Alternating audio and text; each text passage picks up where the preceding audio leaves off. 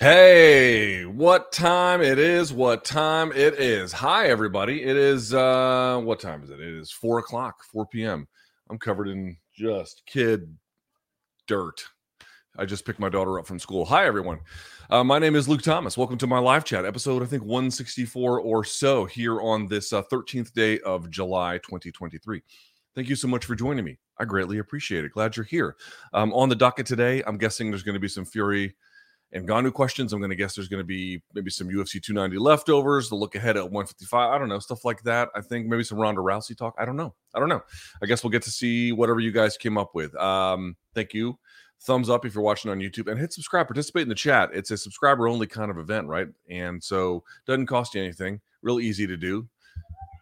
Why don't you give me a follow? That'd be super awesome if you did that. Um, and uh, yeah, the way this works is, of course, if you want to interject with a follow up, you can do so at any point by leaving a super chat, or you can leave a super chat for the end, and we'll get through about an hour or so of all the free questions, and then we'll do some paid ones at the end. Up to you, really. Or if you don't want to pay for anything, you just want to watch the free part, that's cool too, man. I'm just glad you're here. Okay. All right. So without further ado, um, you're going to hear some yelling. The door is locked, but you're going to hear some yelling because, again, Violetta is home. Well, not school, but, you know, uh, summer camp. And uh, so it's just madness out those doors, but you shouldn't be able to barge in. All right, let's get this party started. Let's, shall we?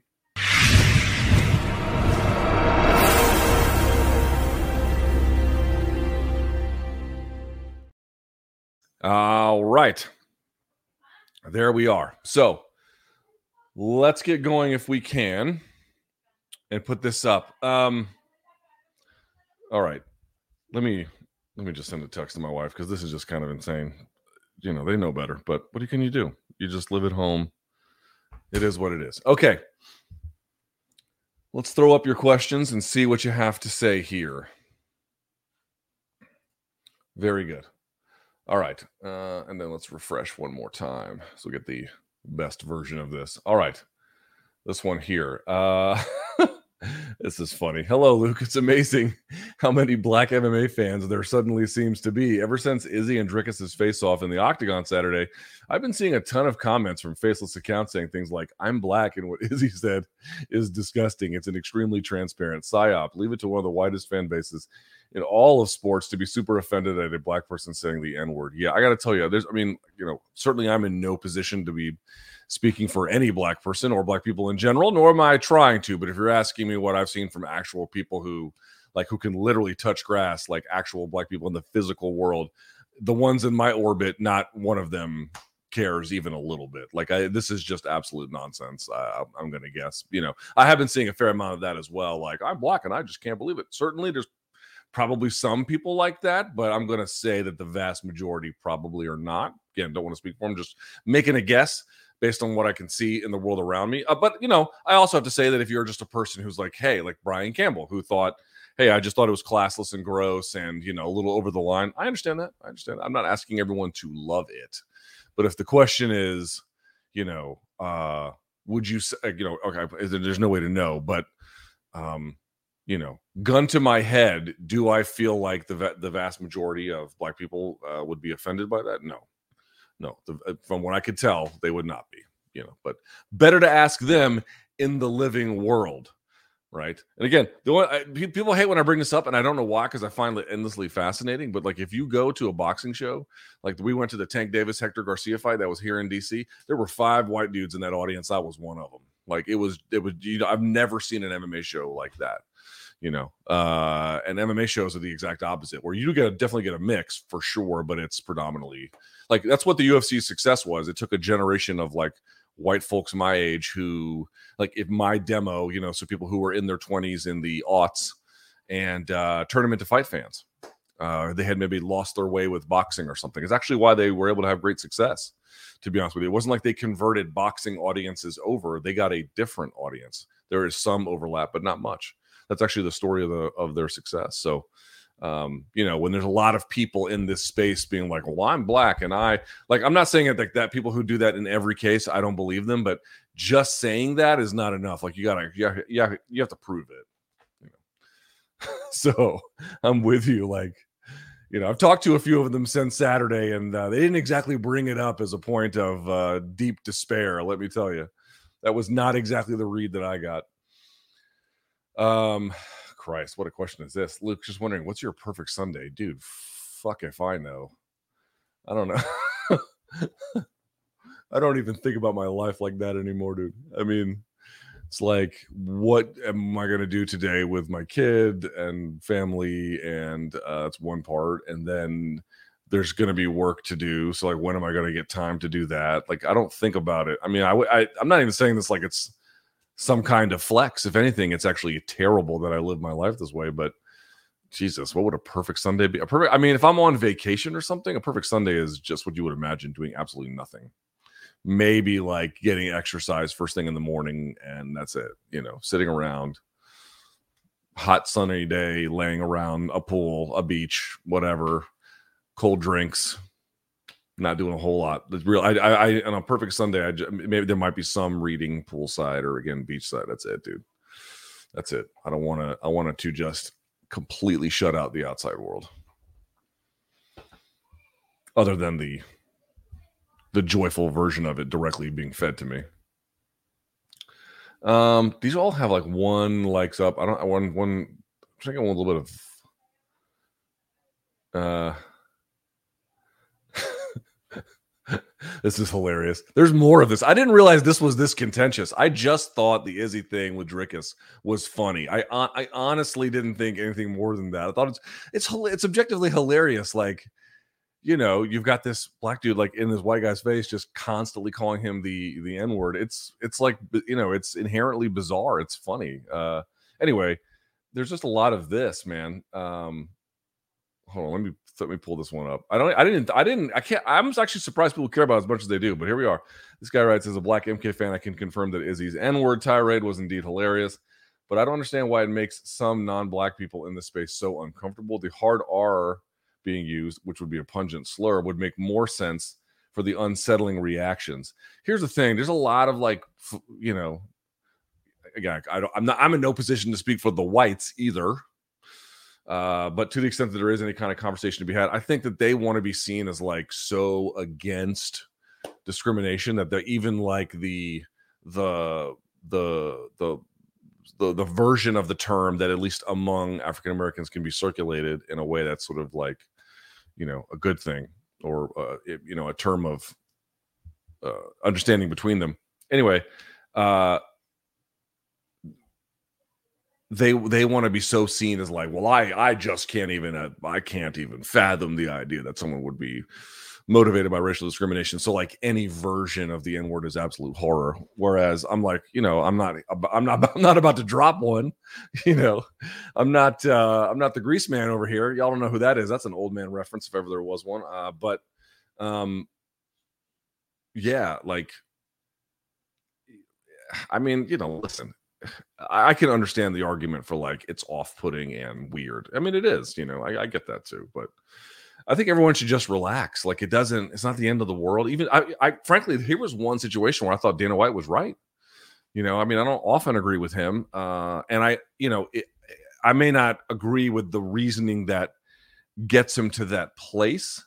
Where like his reasoning, I don't think would be my reasoning, but rather like that what we hear there was is some like crime of um decency, maybe, maybe indecent, you know, I wouldn't fight that charge too hard, but like some kind of horror that we in the fight game just won't be able to recover for like how like just tossing and turning all night. How am I going to sleep through the night knowing that Izzy called DDP the N word six? I mean, it's just, you know, I'm going to sleep just fine.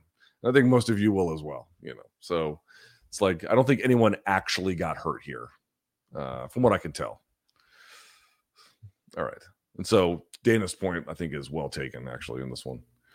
Um, okay, what do we got here? Uh, Luke, which martial art would be best to learn first for someone who isn't a fighter but wants to get in shape and start learning the MMA game? This one's going to be easy. Uh, it's going to be boxing or wrestling. Now, I'm going to say that with a biased perspective. It's not to say that there's not like good self defense. If you know, if the question was merely self defense, maybe my answer might change a little bit. If my answer was self defense, you could go a lot of different ways with that one, and you could even go jujitsu first on that one. So, but you're asking me for someone who isn't a fighter but wants to get in shape and start learning the MMA game. The reason why I would pick wrestling and or boxing would be those are going to be sports that are going to have much more of a clear emphasis um, on footwork, and um, I think the kinds of you know, boxing, obviously, if you don't want to get hit, is not going to be the right fit. So pick another one, wrestling. But these are ones where footwork is going to be involved, cardiovascular conditioning is going to be involved. These are hard nosed sports. These are finite universes of sports where you cannot master them, certainly, or, or you can master them, but you know, you don't have to. But th- there is a there's a great deal of specificity you could dri- dive into, and, and it can really impart your wisdom. Obviously, both of them in their own ways could translate over if they ever wanted to pursue MMA in, in a bigger way. Um, some might say kickboxing would be better because it's more of a natural fit for MMA. I wouldn't really argue with them. I don't. I don't have enough knowledge of um, pure kickboxing to have a strong opinion about that one way or the other. But I wouldn't get in the way of people making an argument. I'm just telling you from what I see in terms of like what matters for high level success and then which sports most closely correlate to that in my opinion it would be wrestling and boxing um, for the reasons aforementioned. But you know, those are hard nosed sports. Like if you if I can understand why someone in their 30s is like, okay, well, I'm not gonna I'm not a good fit for that. In which case you'd be right. You're not a good fit for that. And if you still if you were like 31, 32 and you actually did want to try martial arts, well then I would absolutely recommend doing jujitsu in that case, particularly gi jujitsu, where you can slow everything down. Older guys can kind of hang on. In the 32, you're not like dying or anything, but you know, if you're to really make it a lifelong journey, um, yeah, I would recommend that. But if you're young enough and you're intrepid enough and you got enough, you're feeling froggy, that's the way I would go. Yeah, for sure.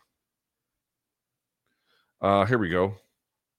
Luke, with the UFC continually putting together junk filler cards for ESPN fight nights, is there a risk of viewership dropping low enough to where ESPN cuts ties or forces UFC's hand to put out a better product? I don't think so. I don't it's hard to say. First of all, I don't know what kind of numbers they're pulling, and I don't know what the thresholds are internally at ESPN, and that very much will drive the conversation.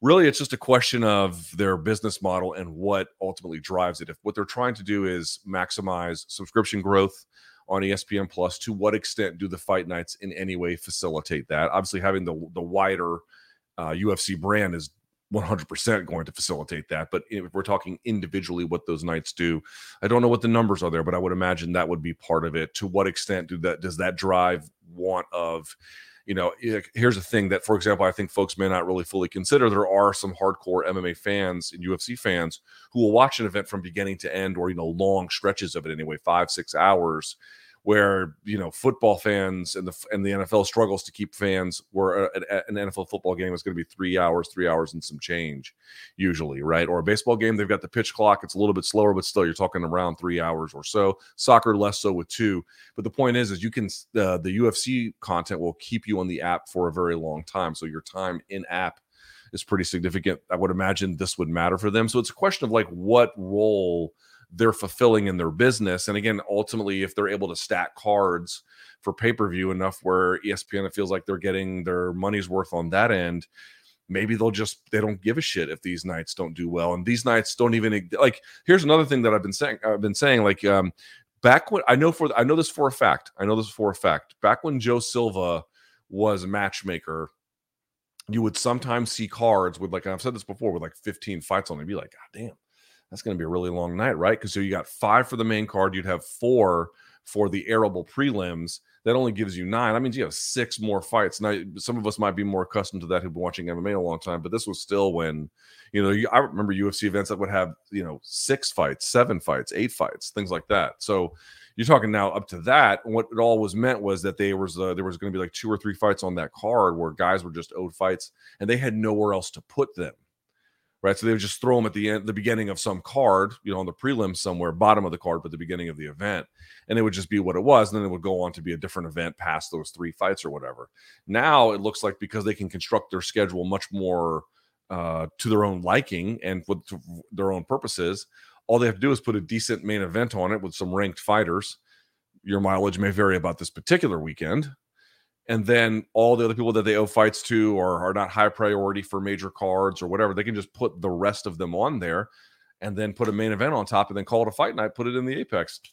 done. Like it may not serve any more purpose than that. And ESPN just doesn't care one way or the other because the things that they're they are looking for out of pay-per-views, out of subscription growth, out of whatever, uh, you know, the amount of hours that they upload each month and in what ways, like you know, how much content is actually available on ESPN Plus, all that stuff, all all the things I'm talking about.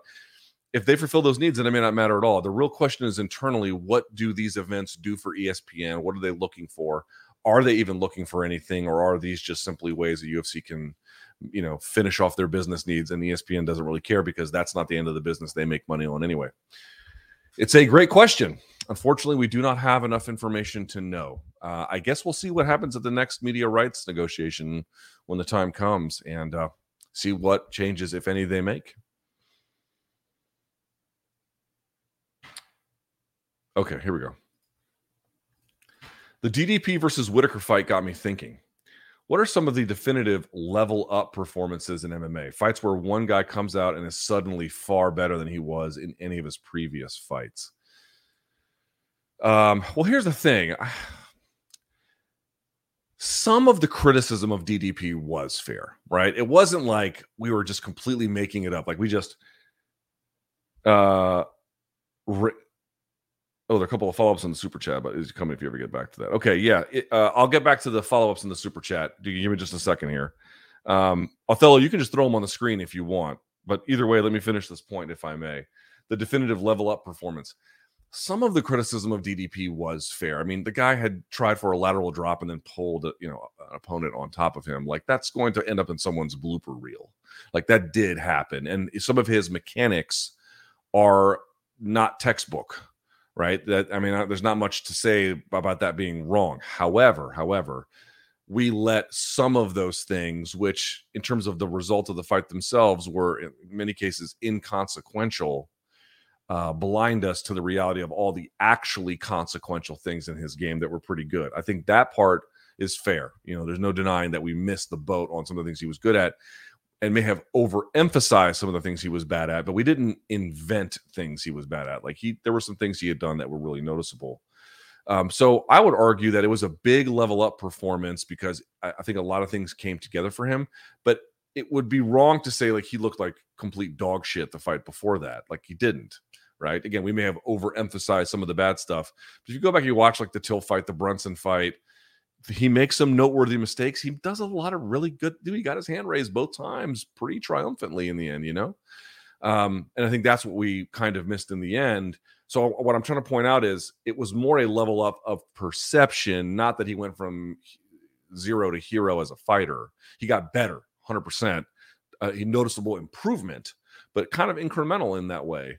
And so, in that sense, one of the biggest ones to me would be like you know, how much better did he get fight over fight? I don't know, but like, where did he have a breakout moment? George St. Pierre beating Frank Trigg was a big one. I've talked about that one before on this live chat. That was huge. Frank Trigg was a known hammer in the uh, welterweight division at that time. He had fucked up Dennis Hallman. Dennis Hallman had had wins over Matt Hughes. You know what I mean? And Matt Hughes was the guy in that division. And Frank Trigg had lost to Matt Hughes, but uh, the belief was um, you know, he was right next to them. Like he was the guy under the guy. He was Rich Franklin to Anderson Silva, which was a fair assessment. And here comes George St. Pierre, and they're like, well, is he going to, I mean, how's he going to do against this guy? You know, I, I, he may have been a slight favorite or whatever. I, am not sure what the odds were. So, in that sense, it, it, wasn't as much of what you're talking about here. Uh, but I remember that was a massive leveling up moment. That was really, really, really, really big when he did that. I remember uh, the entire MMA world was like not shocked, but blown away by how impressive um, that performance was. I think, uh, you know, what the first Izzy beating Rob fight, you know, when he stopped him with strikes was a big one. That was a huge one. Um, more recently, anyway, um, a level up performance. From a perception standpoint, the Chris Leben one for Anderson Silva was also pretty big. Jon Jones beating um, Brandon Vera, breaking his face, even though Brandon was kind of on the downswing at that moment in his career. Uh, I still think that the way in which he beat him, like the ugliness of it was like, holy shit. you were just I did watching Jon Jones's rise was crazy. Someone asked me today who my favorite fighter was. I would not say that Jon's my favorite fighter. I don't have that kind of attachment to him. Um, but I would be lying if I said that like I mean think about this way, right? Robbie Lawler just retired. You and I, we are very lucky that we got to be around for the career of Robbie Lawler. That's a great thing. Like I often think about, like, dude, what would it have been like to be around for the career of Muhammad Ali, or my personal favorite, you know, Marvin Hagler? Like, what would it have been like to be able to actually, go to Marvin Hagler fights and watch his career from like beginning to end? Like, that would have been a crazy experience, right? Um, I don't know that these are the equivalent, but these are the best ones our generation has to offer. I feel very fortunate to be have watched Robbie Lawler's career, and Jon's had a lot of ups. He's had a lot of downs. Uh, you know, again, I don't have that like, oh, gee, I'm a fan in that way, but I do have respect for his abilities, obviously, and it has been quite a ride to be around for his reign. Um, you know, so there's something to be said for that. Uh, there's been a there's been a lot of these ones, but the, but Dricus defying the odds. I mean, even Holly Holm beating Ronda Rousey was a big one in a different way. That was a pretty big night, you know, in terms of like shattering perceptions and whatnot. That was a pretty le- that's a pretty big leveling up one. So, but there's been many. There's been a bunch of many many good ones.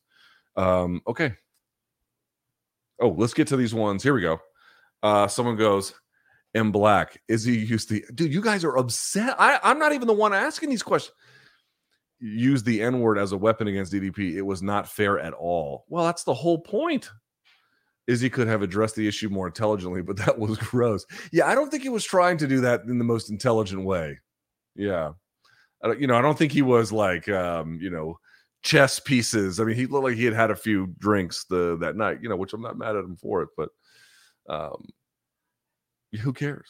I mean, who, I mean, guys, do I mean, Jesus Christ, are we going to sit here and say we're fucking injured over this? I mean, come on, we were better than this, y'all. Like that's just oops. So put the other one back on, BC. Yeah, we go. This person writes, Terrence writes, I am black and couldn't care less. That's what I'm talking about. Also, cracker comes from slave owning, cracking the whip. Yeah, I mean, again, like, um, I'm, I cannot believe how many people are asking about this. Candidly, I, y'all, y'all usually get on me for introducing race into the conversation. Here I am being like, we're really doing this. Like, who gives a fuck? Uh, if I am DDP, I say the N word back and sell 10 million pay per views. Yeah, that's not quite the flex you think it is. It's like, you know what, man? If someone said I was a Nazi, I'm just going to Heil Hitler and, and cash in. Yeah, I don't know if that's the wisest idea. Um, wouldn't recommend it. Wouldn't recommend it. That's not. Uh, who gained more fans after the drama, Izzy or DDP? Well, uh, to answer that question, probably DDP for two for two good reasons. One, because Izzy was acting in a way uh, where you know he was, I mean, he was he was drawing a contrast, right? So you get you got to pick sides that will facilitate sorting. Two, dude, like that was a great win for Dricus. You know, shut my mouth, shut a lot of people's mouths. I mean, that was great. Uh, he's on a high. So, like, I think people who may have been wrong about him, who didn't even like hate him or whatever, who maybe were Rob fans, were like, "Oh shit, okay." Uh, and listen, I'm sure it did turn some people off, but also here's what I think it actually did. What it actually did was make you want to see Izzy fight this contender. Right. That's what it did. Like it made the fight a lot hotter. I know some people like, oh, it was all cringe fest. Bullshit. They're going to use that thing. Even if they don't play the N word or whatever, just the face off itself, they're going to go back to that a million times. Like it, and then the whole African real thing. I, I mean, the whole thing is just beyond crazy at this point. But like all of that has made him like uh, you know, this guy is in many ways the opposite of me. He's everything I hate about the fight game, or I don't represent quite literally in many ways, right? Even though there's actually a lot of things that bind them closer together than we. That, I mean, that's sort of the whole point. Anyway, it just drew it drew uh, a contrasting image. It made you pick sides. It made you want to see that that's the guy for that guy, right? And it's for all the marbles. Like it did its job. People being like, "Oh, it's going to turn me off in the fight," dude. That only sold them pay per views, even if you thought it was ugly and I'm, I'm not here to talk you out of it or stupid. I'm not here to talk you out of it, but like, did that hurt business on Saturday night? Like the idea that that hurt business, you could only believe that if you just haven't been watching fights very long, right? Or not long enough. I've seen not quite this exact thing, but I've seen things like this pretty close. It didn't dampen interest. Tori says Colby being an openly racist persona skyrocketed him, and no one bats an eye and can see it as entertainment and selling the fight. Just interesting, right? Colby definitely Colby, excuse me, Colby. I appreciate that, Tori. Colby has definitely um just said outrageous, horrible shit. However, whether this is a coherent difference or not, you can decide uh, between saying something that is vile and then actually saying the N word. And I feel like if you actually came out and said the N word and you look like me, and you like made it a point to drive it home. And now you're like, well, Mike Perry did it, but right, Mike Perry didn't do it on the UFC championship stage where these guys are going to be in ESPN, where you you, know, you have to do media around this. Now, maybe I'm wrong, maybe I'm wrong, but I feel like Mike Perry didn't draw the attention of the wider ESPN punditry class for that kind of thing. I feel like a white guy doing that right back to Izzy would. And I don't feel like the UFC wants that kind of attention right? I mean, this is all pragmatic. This is not, this is like no one taking a stand for the right thing in any direction. But I'm just sort of pointing out, like, I do feel like, even through my own skepticism of the UFC's motives, that any rational business executive who is owned by Disney would think it poor for their business interest or any other ones to allow that to happen on a very public stage. I just don't feel like that's good. Aside from being abhorrent, uh, just not good for business, really bad for business. In fact, that would be Colby has done like there everyone's going to have a different line about what they consider over the line and for a lot of people in the fan base because it's a predominantly white fan base he has not done anything over the line but because there is a lot of the fan base that like you know you just don't ever hear from because they don't have their voices amplified as much. Just the reality like there's a lot of people who look like me who do this job. There's not a lot like who are like black women or whatever. And i'm not saying there has to be quotas. I'm just sort of pointing out like look who's there telling the stories. People got to tell their own stories and if there's not enough of them telling it you're gonna hit you're gonna miss out on part of it. Um anyway i don't know where the fuck i was going with that but uh i'm just trying to point out um everyone should lighten the fuck up. Uh I don't think, in the broader sense, what Izzy did is some kind of thought crime or verbal crime. It's verbally hilarious. It's bizarre and weird and uncomfortable and not necessarily the prettiest thing, but innocuous in the end, right? Innocuous in the end. I think raising it to the next level would be better. Anyway, I was just sort of pointing out the, uh, the fan base thing. No one's telling the stories of like what's over the line for the African American fan base because they don't really have like a clear, direct representative in the media in that way. You see them a lot in other sources of media. So like everyone thinks like, oh, you know, Colby like you know skirted the line. He crossed it in certain people's books. I'm just saying that uh, even him crossing it, we haven't had a headliner for a pay per view just like openly embrace the N word. Um, I can't believe we're talking about this 30 minutes into today's chat. This is a weird one, huh? This is a this one being the most downvoted one in history. Wow uh, white guy lectures other white his white audience about when to use the N word and when not to. I mean, this is really a deeply enlightened conversation. Why are you guys asking me about this shit? What am I going to tell you? You know what I mean? Like, what do you want me to say? Like, obviously, the shit is abhorrent. You know, I just don't think you want somebody going up against Izzy, maybe your biggest star, and then just directly calling the dude N word to his face. I don't think that would go well. But stranger things have happened, I guess. All right.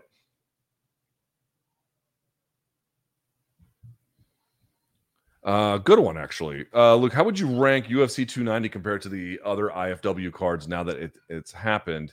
Is this the best IFW card that has taken place? So let me pull them up on. I I will say for uh, in terms of fun that I've had, it's the best one for sure. But that there might be a couple of close seconds, I believe. Let me see. Uh, list of uh cards, UFC, and then let's look, compare here. All right, here we go. International Fight Weeks. I'd have to pull up the list. Um. Oh, here we go. UFC 239 was a bad one. That's true. That one did not necessarily go that well. Oh, so UFC 175. This was the Ultimate Fighter finale taking place on Saturday. The original headliner was Wanderlei Silva and Chael Sonnen right? That whole thing got messed up. 226, which was in 2018. Holloway had the the slurred speech, and they had Tia to pull him out. 213, which was in 2017. Women's bantamweight champion Amanda Nunes had to pull out. Oh yeah, UFC 200. We all know the story there. 189, Jose Aldo withdrew uh, against McGregor, although the Mendes fight ended up being pretty sick. And then UFC 162 of 2013, top featherweight contenders Lamas and Chan Sung Jung was supposed to be in the co-main event. F. Silva versus Weidman. Instead, Young, uh, Jung pulled out, and Lamas was given a title shot a month later against Aldo. UFC 163. There's 148, which was definitely not as good. 132, which was not as good. 116 was great. 116 was do 116. I had more fun with the main event of Brock Lesnar versus Shane Carwin than any other fight uh, on 290, but 290 as a whole was a better experience. Yes, I would say that for sure. Uh, okay. I got asked this on MK, but I'll air it here very quickly. Luke, in 2015, women's 135 was considered one of the UFC's most popular weight classes with a number of quality fighters. Now it's widely seen as the worst in the promotion. What went wrong and how do we fix it? So I, I don't have a wonderful answer for you here, unfortunately. Um, I, I this is what I said on MK. It's the best I can really give you. I don't have a clear sense of why the weight classes are sorting this way, except to say the following. It reminds me of of men's 205. So back in the aughts, the you know UFC 30s and UFC 40s or so, UFC 50s maybe even even past that to a degree. Um, the UFC's light heavyweight division was its best division. So 205 was its marquee division. I remember when they killed off 155, if you can believe it. I mean, they killed off 155. Yes, they did, but they did it. Um, but 205 was the best one because this is where, even in Pride, like all the best fighters were in Tito and Chuck and Randy and Vitor, and then Vanderlei and Ricardo Arona and Shogun and Little Nog and Overeem. I mean, the, the the amount of worldwide talent at 205 was like shocking at that time. It was clearly the best division in the world. And then as the fight game matured, what you saw is that the better fighters typically got lighter and smaller. That's not entirely true, but generally, I think you could say, you know, the best divisions now are 155 and 135. It just seems to me that like women's 135, it's not exactly like the heavyweight division where it's obviously going to be one of the shittier ones. It's it's you know, it's not quite like that but the division the, the, women's fighting sports got smaller and you know lighter basically and then as a consequence got better um, so i don't quite i think the american public is only ready to accept a certain kind of fighter or not even the american public maybe just fight sports in general they lead with some of the bigger guys because you're looking for ferocity you're looking for size you're looking for just that wow factor and i guess you know um, something was happening for women along those lines at 135 when Ronda was coming through. But as you can see, as the sport matures and it gets better, you can see the talent is much smaller in general. Um, so I think that there's like what gets you in the door and then what keeps you at the party appear to be two different things. Ooh, good one. Mateusz Gamrot versus uh, Rafael Fiziev has been verbally agreed to. Jesus. What are your thoughts on this fight? Well, I mean, it, about, about the most modern version of striker versus grappler you're going to get. I mean, this one's pretty easy, right? Gamrot is not going to hang on the feet with Fiziev. I mean, that's just not going to happen, right? He'll get chewed the fuck up very quickly. If it's if it's a kickboxing fight, he'll get eaten alive. Okay. The question is not that. The question is, can he actually do that? Um, we shall see. we shall see. That's a great fight. Fiziev was doing well against Gaethje, but got beaten down the stretch. Gaethje had that dog in him, and he got it from him. Really, uh, Gamrot is tenacious but somewhat limited, and so this is a great fight. You got a guy who's not quite as skilled in the in in certain really important. Actually, not quite, not nearly as skilled in in a very important dimension, but has a boatload of tenacity against another guy who it's not fair to say lacks it, but has some answering to do given how his la- last bout went against the guy who's gonna got he'll put that right back in his face. Love this fight. Love what it means for Gamrot to get right. Love what it means for Fiziev to get right. They should be fighting each other now. They've both kind of tasted the top and fell a little bit short. Let's see who can resort their way back up there. Big stakes. Love it. Hard to dislike a fight like that. Very hard. Okay here we go. Luke, now that Francis has signed a good deal with PFL and has a big payday fight with none other than Tyson Fury, do you think this is enough for the MMA media and fans not to throw darts on a fighter who dare to choose options outside of the UFC? No, of course not. They would do. They're gonna. Okay, two things. Number one, I have a poll right now. If you'd like to take it uh, on the chat box, you can go and vote. Are you to pay? I didn't say watch because I know you fuckers are to watch. We're all to watch. I mean, shut the fuck up. You're to watch. Okay. But that's a separate question from whether you will pay for it. Will you pay for it? Take the poll. I'd love to announce the results here at the end. Now, that's number one. Number two, people, please make no mistake about it. It doesn't matter who is next and how long it is. As long as the same dynamics that Francis challenged continue to exist, the next person who fills Francis's role is going to get the exact same treatment. Nothing will change. The media was not, I mean, there was some media that was against Francis. I would argue that the media was, from what I could tell, much more in Francis's favor as just a way of cheering on self-actualization or something. And maybe they're, you know, you might even argue stick it to the UFC, whatever motivation you would like to impart. I do think that they have I mean, you can't both accuse them of being like Francis nut huggers and also they didn't like advocate for his cause. I think that they have. I certainly on MK we have, right? I mean, it's just reality. Um so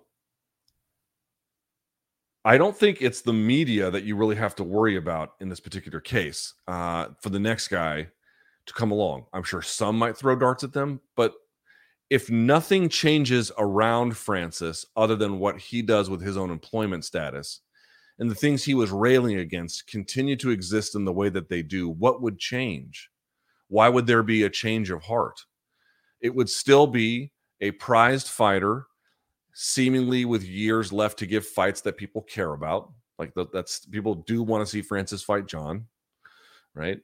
Um, getting sideways with the UFC for a promoter that the vast majority of UFC fans either don't know or respect. Why would there be any change in opinion about it? There would be nothing different. The only thing that's going to be different is if this attitude uh, becomes pervasive enough to have some kind of an effect over how the business actually operates. Um, whether that is through osmosis, convincing this judge in the class action lawsuit, or motivating Senator Markwayne Mullin from Oklahoma to reintroduce legislation in committee to have the Ali Act extended to MMA, unless that this becomes not just what people view as true, but like a PR campaign of some kind uh, where it carries like it catches fire and goes, um, then no, the next person is going to get treated exactly the same. They're going to be committing the exact same sin against the exact same people who, you know, you could say, oh, well, Francis showed them that their myopia was wrong. No, Francis showed them that their myopia, myopia about Francis may have been wrong. Not that like the next person, the, the, the next person will be like, well, who the fuck do you think you are, Francis Ngannou? I mean, they're going to say that. They're going to say that. Like you're not him. And you know, listen, I will say Francis did make it look easy. It's not easy. Like like it took Fury ducking the shit out of Usyk for this to happen, which I didn't see coming. Like didn't see that coming at all. But here we go. Here we go. Like it just the shit happens in ways like that, you know. So um so yeah. No, the next person's going to get exactly the same treat. As, as, as long as the current structure is the way that it is, and as long as they're that size of the market that they are, and this person was as valued as Francis, some kind of champion of significance, yep, they'll get treated exactly the same. Not a goddamn thing will be different. Zero. Uh, this person asks, after fighting, Matt asks, after fighting Fury, do you think Francis will have motivation to fight MMA? Good question. I think the deal with PFL was just a marketing play to stick it to Dana. Thoughts? Uh, good question, but I don't think so. Um, I will say this. I will say this. If he actually, I mean, here's some ways it gets kind of complicated. One, um, I'm going to put out in public that I think my estimation of what he takes home is going to be north of 30 million. I don't know how much more than that could be significant, maybe not, but here's my official guess based on what I'm hearing. I think when it's all said and done, how much will he have made from this fight? I'm going to say 30 million or more, somewhere in that ballpark um, an astronomical amount, like a shit ton.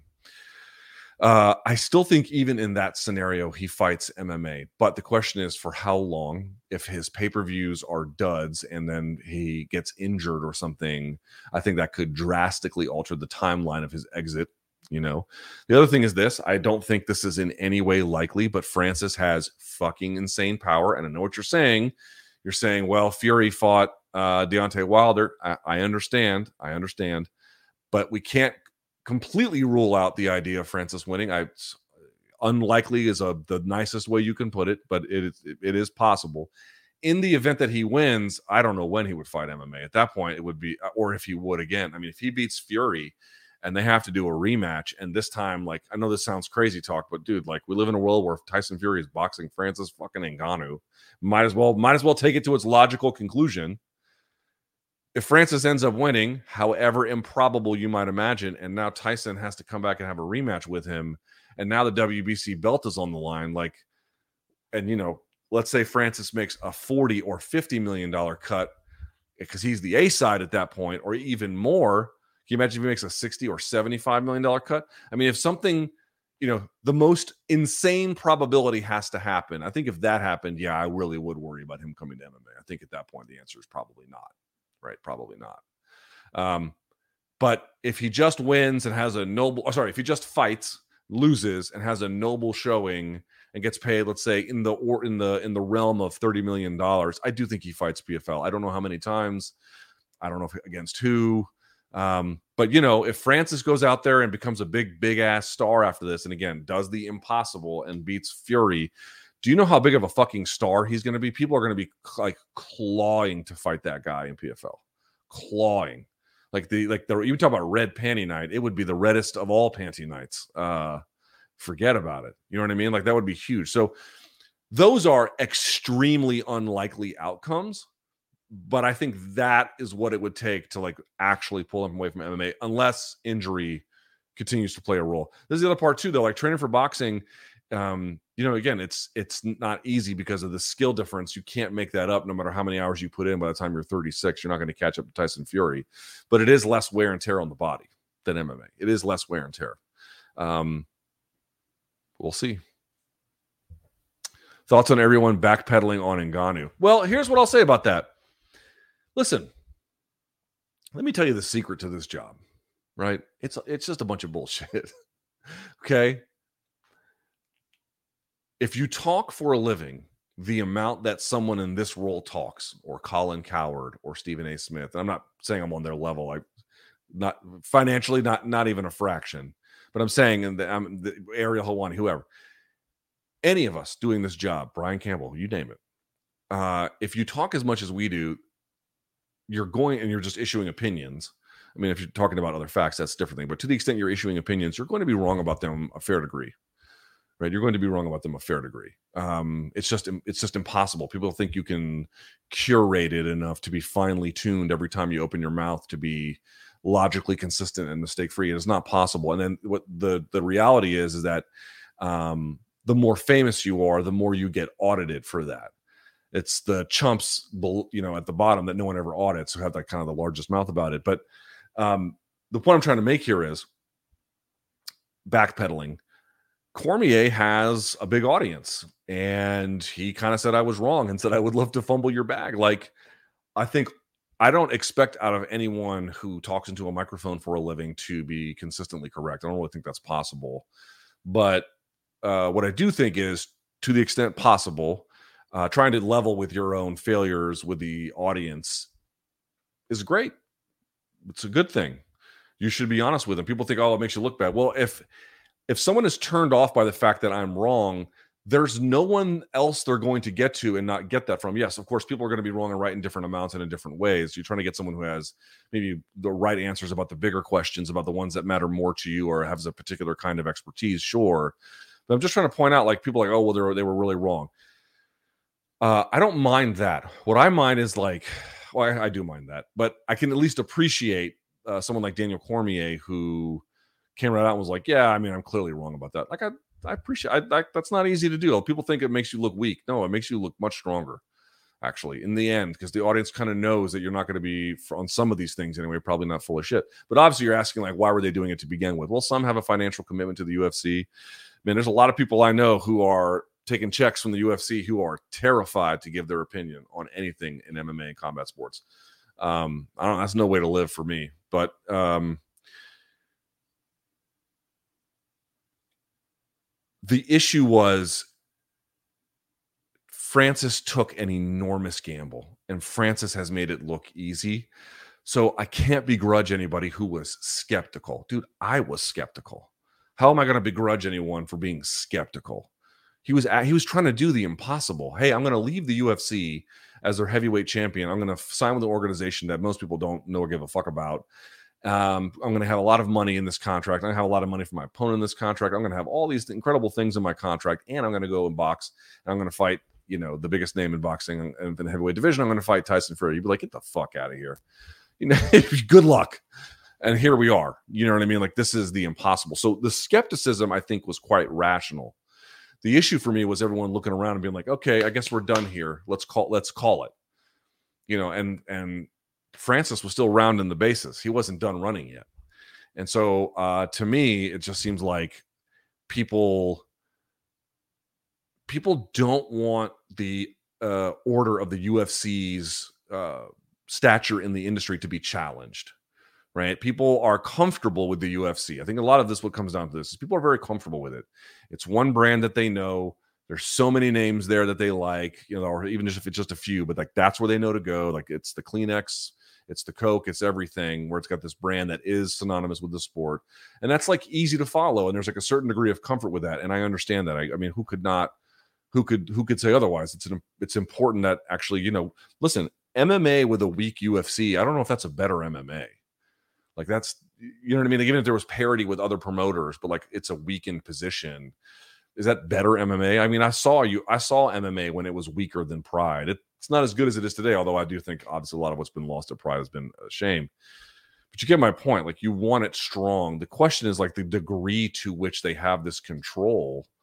Um, is this level of control? Is this level of hegemony? Is this what you want? Um, yeah, I don't know about that. And, you know, all of the proxies who have this relationship to UFC, either financial or, you know, emotional or otherwise, doing their bidding and just kind of, you know, again, dude, it's like going to the casino and rooting for the house. like, who does that? Who the fuck does that? Um, people who are very invested in the existing established order do that. That's that's a it's it's clear, it's comfortable, it's continuous, it's right there, all taken care of. I understand that appeal. I just don't think that's a reason to construct the industry on in this particular way. Okay. Luke, do you think there's any chance at all that the Fury Francis fight circus will alter wider sports and mainstream media to the whole reason this is even happening, the fighter pay issue that made Francis leave the UFC and take this path and cover it more? Good question. You rightly uh, talk often about the lack of any real journalism in MMA, and surely if this fight doesn't spark any real coverage, nothing ever will. I'm not optimistic about this, but wondering what your thoughts might be. So, really, this is such a great question. Um, because you might be saying, well, we already lived through a much bigger version of this with Mayweather and McGregor, and that really didn't make it known about fighter pay in that way. And it, that would again, that was a know, however big this ends up being. I don't think it's gonna be bigger than May Mac. That's a huge fight, right? So if the if that issue survived that, wouldn't this survive this one? But this is a very different scenario, is it not? McGregor was still under contract. UFC took a cut of that. The media was, uh, you know, much more on the UFC's and certainly Conor McGregor's terms. I think the fact that, you know, um, I don't, I think the pay issue was woven into the conversation a little bit, but it was more about like, wow, Conor's getting this great payday. Isn't this amazing what an MMA fighter can do? It was almost seen as like aspirational rather than reflective about what was really going on. So that's part of it. The other part is, dude, okay, so I don't actually live far from NPR. and I don't listen to them anymore because every time you turn it on, it's the most I won't say meaningless story, but it's the most like unhelpful lens into a story. But they did do one thing. I don't know if I don't know which local affiliate it was. They had talked about the Francis Ngannou story, uh, and they did a pretty good job. Actually, it was really fair. It was accurate. It was all the right details were hit. Like I was like you know normally when you listen to anything in mainstream media about MMA they always get bullshit wrong you kind of just live with it but they get the broad strokes kind of right and then none of the other stuff no they got it all like someone clearly did their homework there and uh you know look at what Francis is doing. Francis took on the UFC and this is like the reward almost where he can turn it into that anyway. My point being is Francis himself unlike Conor McGregor can drive a media cycle about why this is happening for him. It's not just he could, for example, say that I come from humble beginnings and working in sand mines at age 10. But on top of that, I was with the UFC and I, you know, I, the contract was unfair and I wanted to chart my own destiny and blah, blah, blah. Like he can introduce it into the uh, consciousness, the talking, he can make it talking points give them to the media as he can, you know, does every single. He's going to be doing more media than he's ever done in his life. I guarantee you that. Uh, he can do all of this and then make this story about that as much as he wants. And by the way, if he's promoting this event, who knows what say they have over what digital assets go out, what kind of video assets go out, what kind of ads they run, what the ads say. Like when you're your own promoter, dude, you get to pick all this shit. What music gets played at this, who is streaming that, who is talking on the stream. Like you get you you can pick all that shit. So the level of detail, if he has any kind of halfway decent operation to promote that storyline, if he wants to, is significant. In that instance, yes, that would be a dramatically different situation than what we have with Mayweather McGregor.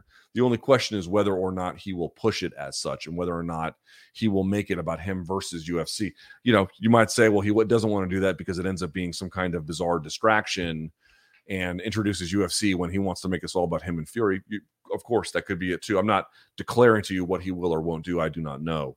Uh, but the tools that exist um, that give him the option to introduce that and the motivation is significantly different than Mayweather McGregor, even if it doesn't have the same potential audience size.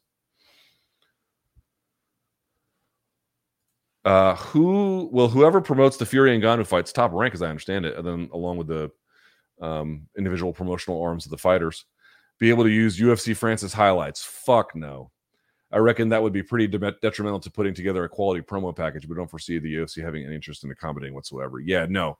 Um, given my experience working uh, in the industry and having to navigate this particular issue, let me tell you that there is a zero fucking percent chance. You can quote me on that. There is a zero fucking percent chance that the UFC will allow Francis to have his image rights around um, uh, or exercise them around the footage that he is involved in. Like, nope, nope, zero chance. They're going to have to make highlights without it. They can use photos, right? There's all the you can buy all the Getty images you want. There might be, uh, well, you know what? Actually, hold on, hold on. Actually, let me let me now now let me contradict myself. So ESPN might be showing the pay per view, right? Ultimately, it's the UFC's call. My belief is that whatever the maximum amount of uh, prevention they can do to limit what Francis can use, they will use. If ESPN has certain access to footage by virtue of being a broadcast partner. And like, so for example, there's lots of different agreements between partners in the industry, between like CBS Sports and ESPN, ESPN and ABC. Well, they're all owned together, but uh, NBC or whatever, like NBC to CBS, CBS to ABC, all these different places, they all have a kind of agreements on what footage they can use and under what ways. A lot of the agreements look like, hey, here's our defined package of highlights you're allowed to use for, let's say, this college football game. And you can reshow those kinds of things. You can't just show you know, um, just your own edit unless you have some other kind of way to get approval. You get what I'm saying. Everyone just kind of shares these pre-made packages. Maybe ESPN has access to different versions of footage that way, but again, as as long as the footage rights and what they can show is a UFC decision, there is a zero fucking percent chance they'll get it. If ESPN has some say, the equation's a little bit different. Yeah, you have UFC ain't sharing that shit. Like, no, uh, uh-uh. nope. Um, do I think that Hamzat is a real threat for Izzy, provided he can make it up there in time? Sure, sure.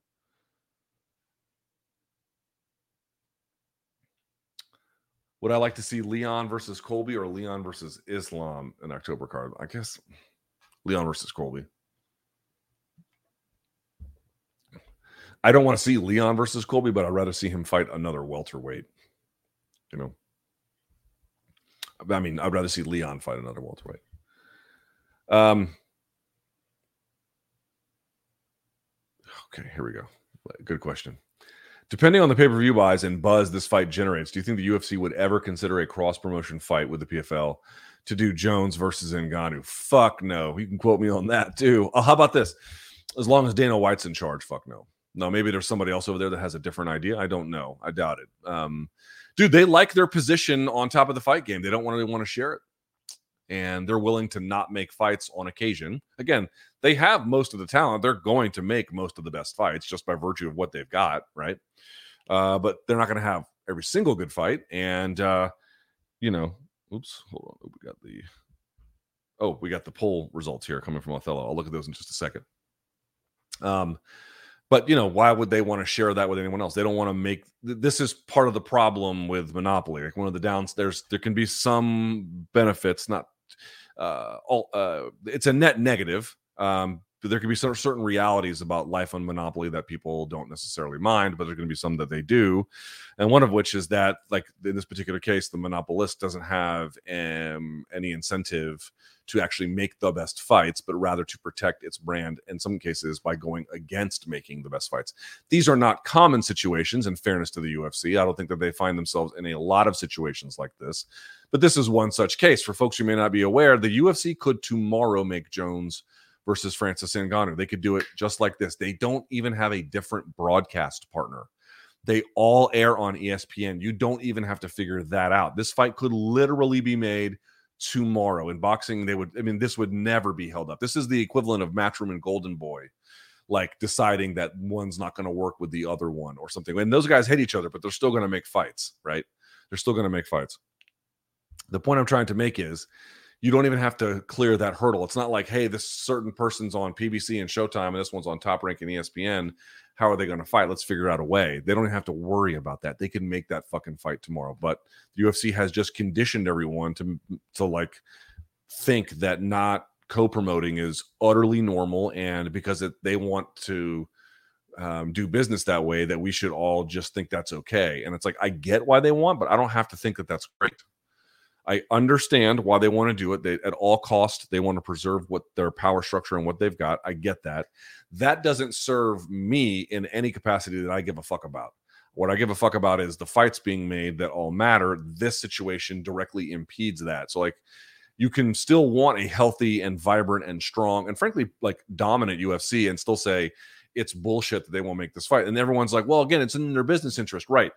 Understand something if it's in your interest as a business, uh, and, and please, by the way, that's a, that's just a determination, not like an actual fact of reality. It's just a that's an opinion, really. But let's even assume that that's true.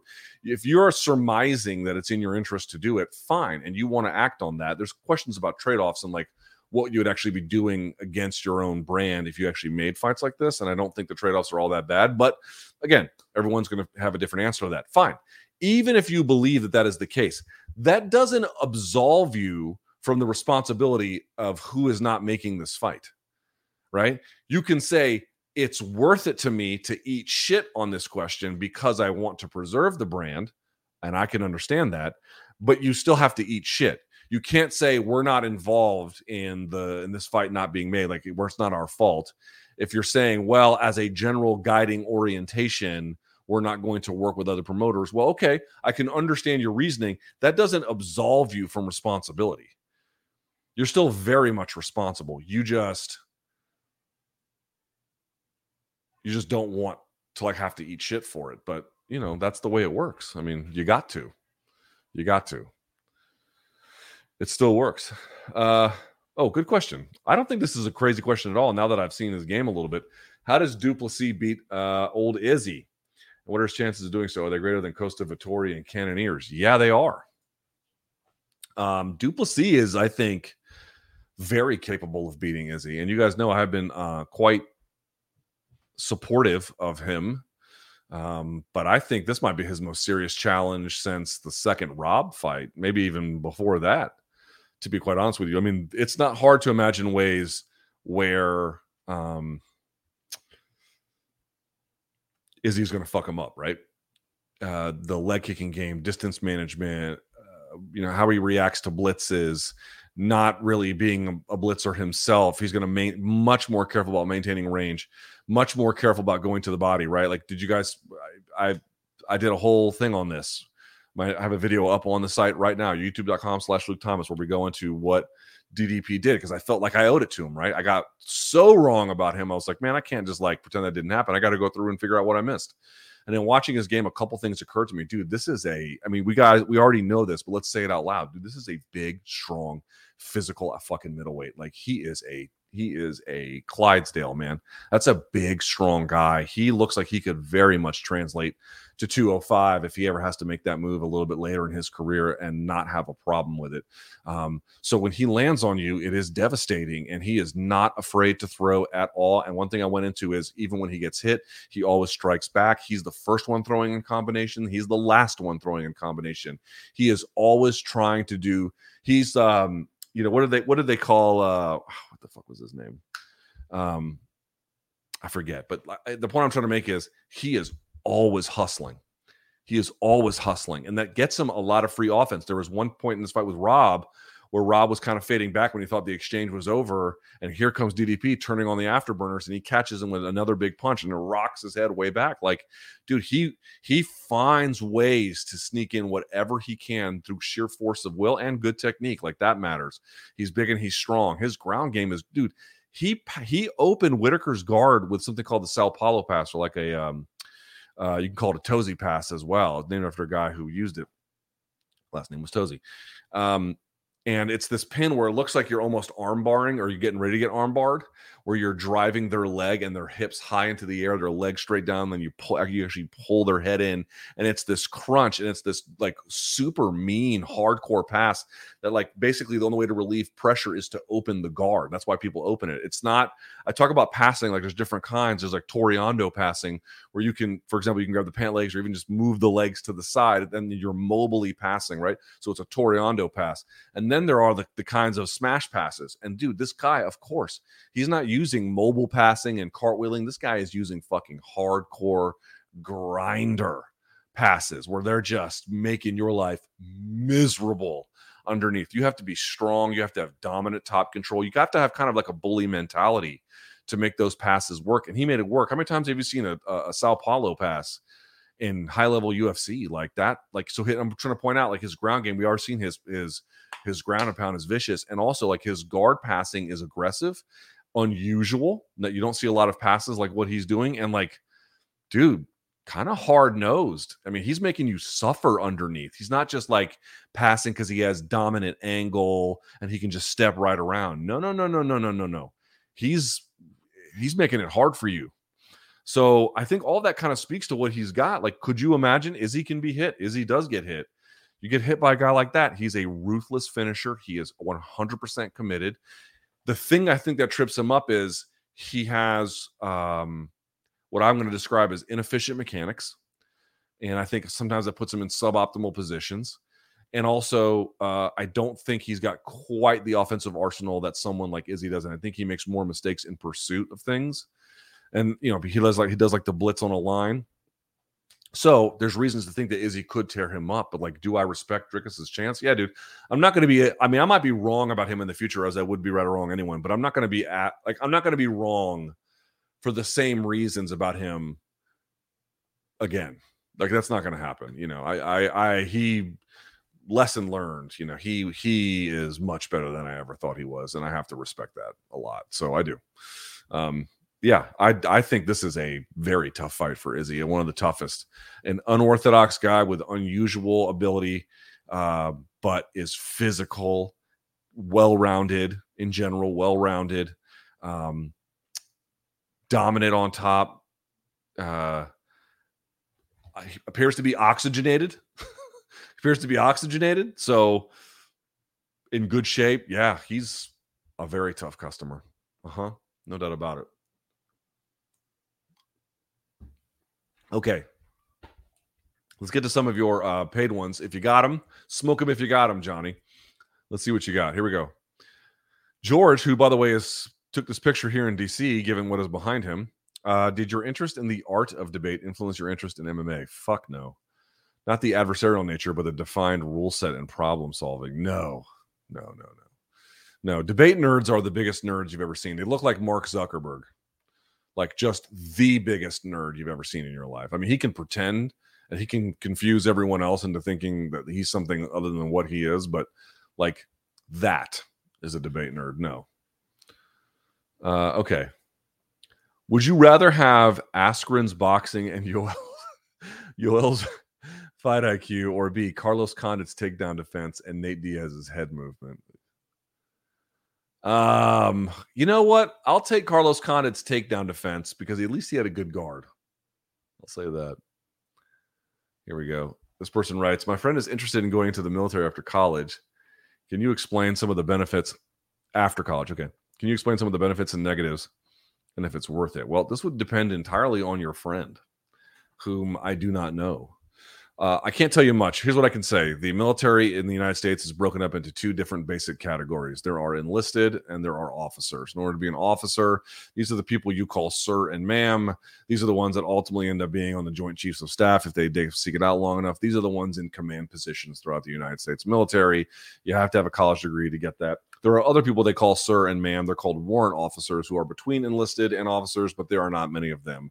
For all intents and purposes, there are only two officers and enlisted. Enlisted are the people who go into it and do what call what you might call the grunt work. Uh, you can you can be in the infantry as an officer and you can be in the infantry as enlisted, but they do very different things on the battlefield, right? Some people are in the trenches, and some people, I mean, you could be on the trenches and be an officer as well, but um, I'm just saying, like, there's no chance you're not going to be if you're 0331 and uh, or 0311 and you're uh, enlisted. Um, so the question is what they want to do. So if it's after college, they want to be an officer. What do they want to command, uh, and what branch would they want to do it in? I don't know how to answer that for them. I can tell you in the Marine Corps, you go to a place called Quantico, and you go into school there, and you can tell them what you want to do, but they divide each graduating class up into threes, and you can be the top of the bottom at each of those three.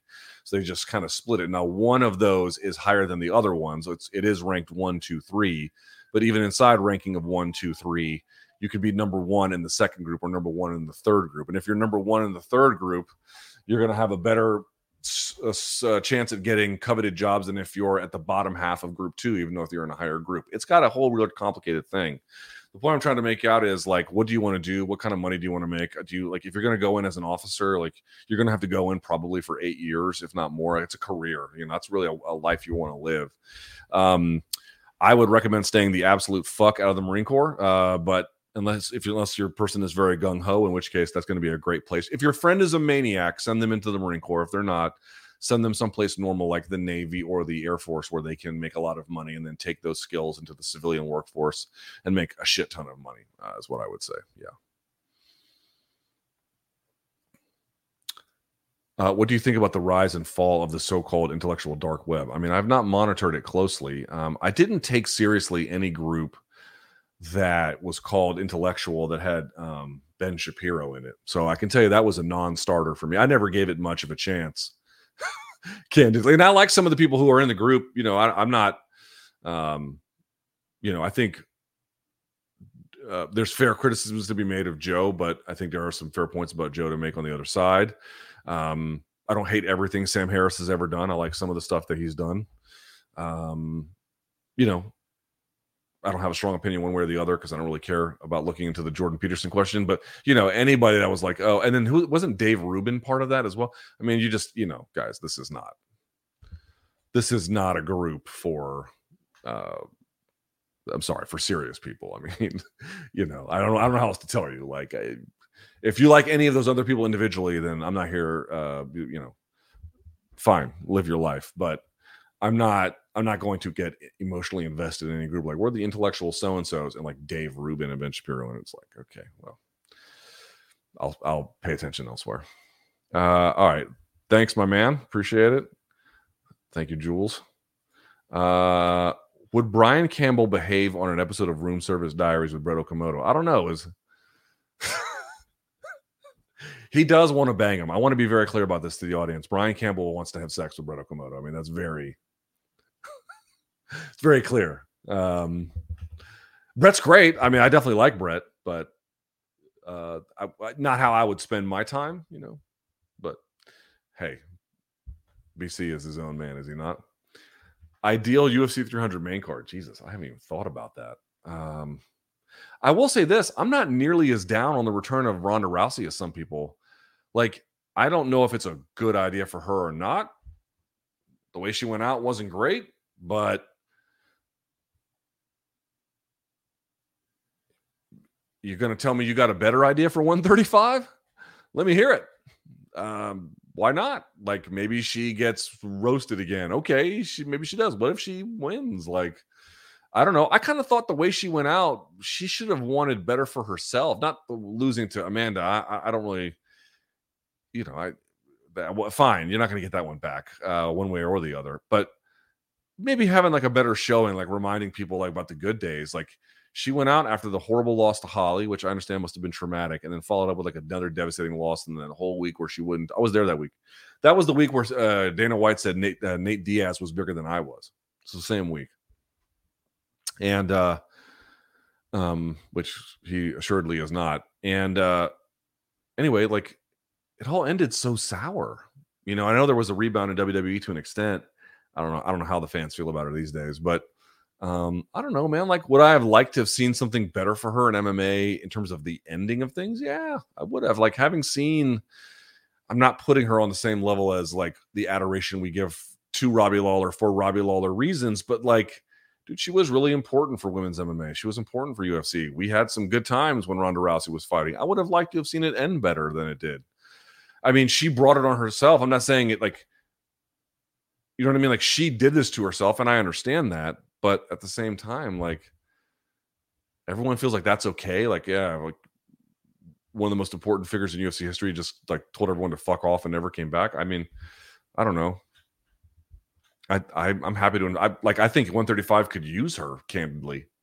And if she could fight Holly again and people cared, why not? Uh Trumbo asks if Ronda can't comes back at 145 as rumored. Okay, you, you know, if she's at 145, you a you could do the Kayla fight. Like, you got a better idea for Kayla? Let me hear it. You know what I mean? This is what I mean. Like, you know, is it essential that Ronda returns? No. You know, is it uh, would it set the world on fire? Maybe not. But I don't mind it. I don't mind it at all. All right, if Ronda comes back at 145, does she fare better here than 135? 135. I guess it's only a weight cutting issue. Could she win the belt there with her? I mean, I don't even know there's a division or if she wants to stick around. And I know Ariel Helwani, I think, reported today that um, you know, Ronda's not interested or something to that effect. Maybe so. Um, I'm just sort of speaking out loud. Like I saw people like, "Oh, I wouldn't want to see her back." Well, I've not paid attention to a fucking thing she's done in pro wrestling. I don't wish for her the way it ended in MMA at all. I don't think that's great. I would love for her to come back and get it right with everyone. Um, yeah,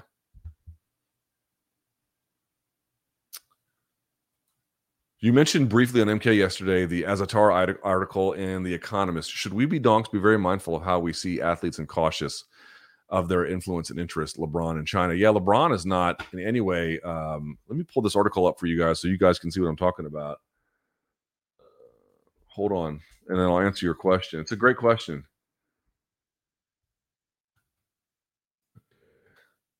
So look at this shit. I'm not doing a bit here.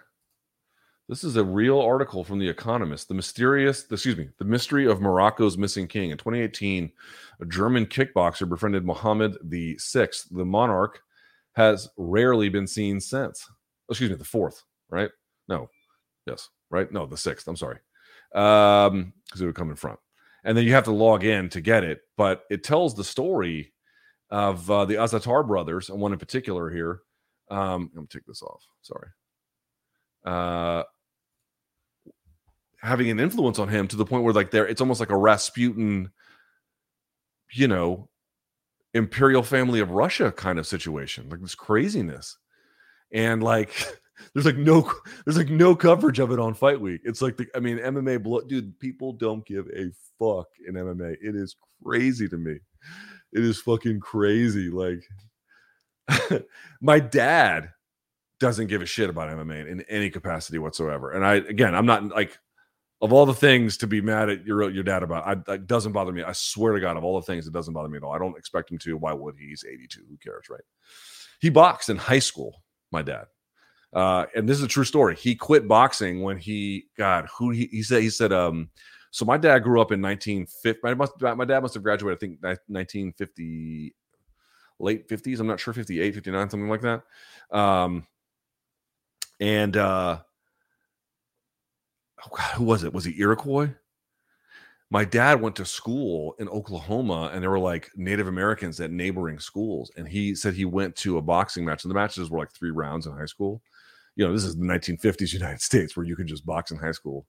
And he said he got fucking whooped by this Native American kid from wherever he was from. Like it was so bad. He was like, I can never do this again. And apparently that kid went on to win states and go to nationals. I don't know. Who knows how he did at, you know, in the 1950s, whatever. But apparently he was actually pretty fucking good. Uh, and my dad was like, yeah, I'm done with this. Anyway, he doesn't give a shit about this stuff. And he sent me this article being like, is this is this true? And I'm like, oh, dad, this is, he, he, I mean, he knows who Ramzan Kadyrov is. He didn't know the connections to like the UFC. And he was like, it blew his fucking mind like it did mine that like, the, and no one reports on this. I'm like, well, they do, but nobody cares. nobody gives a shit. It, like nobody gives a fuck. It's, it's the most mind blowing thing in the world. In any other world that I've ever lived in, it would be like existential scandal. Just another week in MMA. Just another week. You know, and this whole thing about like, I, I mean, I, I don't want to compare them all in the same way. You know, I'm not comparing them. In fact, they're very, very different. But like, I've been, you know, I've not been the kindest to Mark Zuckerberg, and I've been like, people like, oh, you're just too hard on him. You know, uh, and I'm like, I don't think I am. Like, I work in a city where, okay, he was bright, but he went to Harvard. Like, dude, there's lots of people who went to Harvard who live in this city. Let me tell you.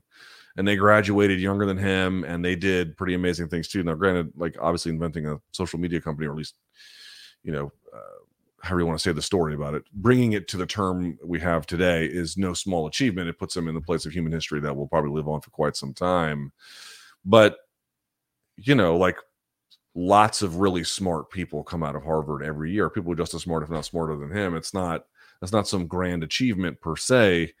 Uh, and the, m- many of those people go on to do what? What's his name? You guys know Stavros? What's his last name? He calls himself Stavvy Baby, the stand-up comedian.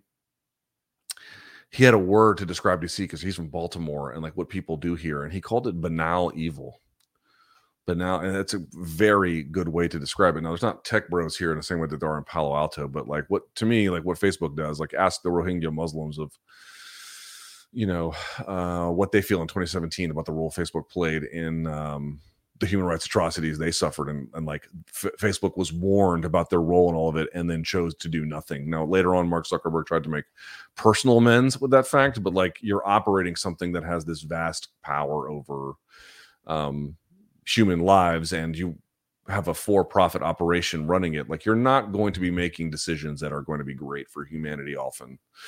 And it's banal but it's probably not great. And so like you know whether you want to call it evil or not is certainly up to you but banal evil is a good way to put it. Like i see jamokes like this all the time. I encounter them all the time. They are nothing they are nothing uh, interesting to me. I don't i don't i don't i don't find them you know great because they're uh you know, it's his biggest achievement is so infinitely superior to mine, it barely deserves even mention.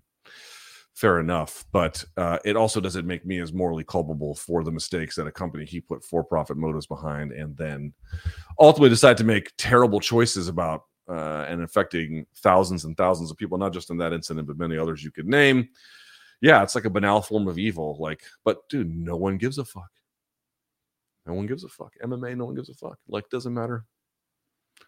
I honestly like what what what would it have to what would it have to be for like if you were a, a nerd or a, like a dramatically evil person, but you were wealthy or powerful, you know, what crimes would you have had to have committed or what wrongs would you have had to done for the fight world? Because boxing would do it too, to not rehabilitate your image. You know what I mean? Like, what would it have to be? Um, I don't know. I candidly don't know the answer to that. Don't know. All right, here we go. Uh, out of the big three, who would Francis have had the best chance against? Joshua Wilder or Usyk? I'm gonna say probably Joshua. See one more time. Yeah, Joshua or Wilder. Definitely not Usyk. Usyk is smaller and probably couldn't take the punch as well, but the level of boxing would be very, very difficult for him to deal with. And Joshua's a big, powerful, good boxer too, but is a little chinny. And Wilder is a what got nuclear power, but is also a little wild. So Usyk is smaller, but super clever and crafty. Uh, Joshua, very clever and crafty, not quite like Usyk, obviously, big and strong, but chinny. And Wilder, just a loose cannon, you know. How excited do you get for your personal achievements covering MMA? What achievements? Compare that to that of covering boxing. Congrats on your work uh, on AC this past weekend. Excited to see you cover Spence Crawford. Well, it's a very nice thing you wrote, but I don't know what achievements you're talking about. Because let me tell you, folks, if there's anything that defines myself, I'll just level with you guys. Like, uh, what do I have to hide anymore? Who gives a shit? Um, there is a level of audience size that I thought I would be at right now that I'm like nowhere close. Like, and I feel like I might have missed my window. Don't know. Don't know. Can't say that for sure. Um, so I am. I'm not to say that I haven't done anything. I know I've worked hard. I've certainly achieved in, in ways that matter aren't important. I, I, get that. I get that. But relative to what I had expected for myself, uh, no, I have come woefully short, and it has caused me a great degree of pain and consternation. Not that I have anyone to blame. I don't. Uh, in fact, the big lesson from all of it has been that uh, I have to blame myself for the shortcomings. But that is a painful pill to swallow. Let me tell you, it's been fucking with me. So um, I'm not throwing in the towel per se on these pursuits, but um, you know, when you get to be 43 and you've been doing this since your late 20s, you have to ask yourself, are you where you are? And again, I want to be clear that I'm very grateful for these opportunities at Showtime. These are amazing. I'm grateful that I, I get I get paid well by CBS. I do. I get paid well, but um, I remain profoundly unsatisfied with the net I have cast. But the reason, the realization that I have come to, if I may, is that I don't, you know, I think there are certain ways that experiences have impacted my judgment about how approachable I make what I do and not not in good ways and I think I have carried that over into my adult life uh, unwittingly and um, it has problems that manifested themselves a long time ago remain unresolved and so I'm just you know I make it more difficult to like uh, than it should be for in many different ways. So I, am not blaming anyone. I'm not like, oh, what was me? Why does God hate me? That's not what I'm saying but rather that like um if you want to know what most days I deal with, I am tr- I am more so dealing with that than anything else. Um, but I do have some good coverage for Spence Crawford coming. I do have some good coverage. I have been watching hours of Spence fight footage. Hours. I have detailed notes on every fucking round of every fight he's done all the way back to Van Heerden. Every round, everything. I've got I got some good stuff coming for you. I went through, I have been working. I have been working. All right. Francis getting paid and Dana taking an L is pure life fuel. I don't need Dana to take an L. I just need the industry to be a little bit more balanced. Like getting back at Dana White is not going to fix my life at all. Changes nothing about my life. You know what I mean? Let's stick it to Dana. What is that going to do for you? Hmm? Is it going to put money in your bank account? Yes. You might you might feel better for a day because you really hate the guy or whatever, but like it's not going to do shit for you. I don't care about any of that stuff. Um, I get I get why some people do. I get, but nah, not for me. Not for me. Doesn't doesn't help me. Appreciate the content. Big thanks to you, Othello, Ant, and Rack Japar. I don't know who that is, but apparently he's important. Uh, putting your Colombian bias aside, which was better, Coco or Encanto? Coco was a better movie. Coco is a better movie. And I will tell you that Coco is more appreciated in my house, uh, except on one in one way. Coco is a better movie. And that song, Remember Me, or in Spanish, Recuérdame, uh, Encanto has just a much better soundtrack. That part is true. You know, and then like I I don't love everything about that kind of music, but um it's a winner in this house. Let me tell you, it's a winner in this house. But Coco is a better movie. Coco is one of the best movies Pixar's ever made. Uh, if it's any consolation, I truly believe most of anyone who matters MMA is aware of you. That's a nice thing to say. I'm not looking for sympathy points. Again, that it, it might sound that way. I'm honestly just being like candid with you, like about where things are. I, am proud of the work that I've done. I'm not I'm not here to say that like I've not done good things. I, I know I have. I understand that. I'm just trying to tell you um, there's probably a few key decisions along the way that I don't think were bad, but didn't set me up for where I needed to be. Also, um, you need a lot of friends in MMA. And I don't even want to be friends with most of the people in MMA. Like, I don't want to be friends with most of the managers. I don't want to be friends with most of the fighters. I don't want to be friends with most of the promoters. You know what I mean? Like, and if you're not going to want to be friends with at least some of these folks, it's just going to limit what you can do. Um, and I think that explains a lot of it as well. But it's like I have to be a different person in order to like want to like those people more, or you know, want to have more of that kind of a relationship with them at the bare minimum. There's some of them I like and respect very much, but I don't want to be their friend, right? And I just feel like in MMA, you've got to have a lot of friends in a lot of places, and if you can, you can you can have a lot of enemies, provided you also have a lot of friends. And um, I don't have like that many enemies, like in that way, but I don't have a lot of like. I haven't built, you know, strong relationships with managers on purpose, like on purpose, right? As, as one example. Uh, okay, this person says, I was in the gym tonight lifting very small weights and saw a guy with gym gloves and thought of you, not of how Brian thinks of Okamoto. When you're out with your family, what makes you think of Brian? You know what's amazing? This is true. Brian drives an orange Subaru. Um, it's like the ugliest car you've ever seen in your life. I mean, you couldn't like that car is a driving no fucking section, right? Just absolutely no fucking of any kind is happening anywhere near that vehicle, which is probably good for a married man to have, candidly. But nevertheless, you know, n- nothing, nothing cool is happening there. Since that day, I have seen like five orange Subarus just in DC alone, just here alone, like an absurd amount. I'm like, what are people buying fucking orange Subarus?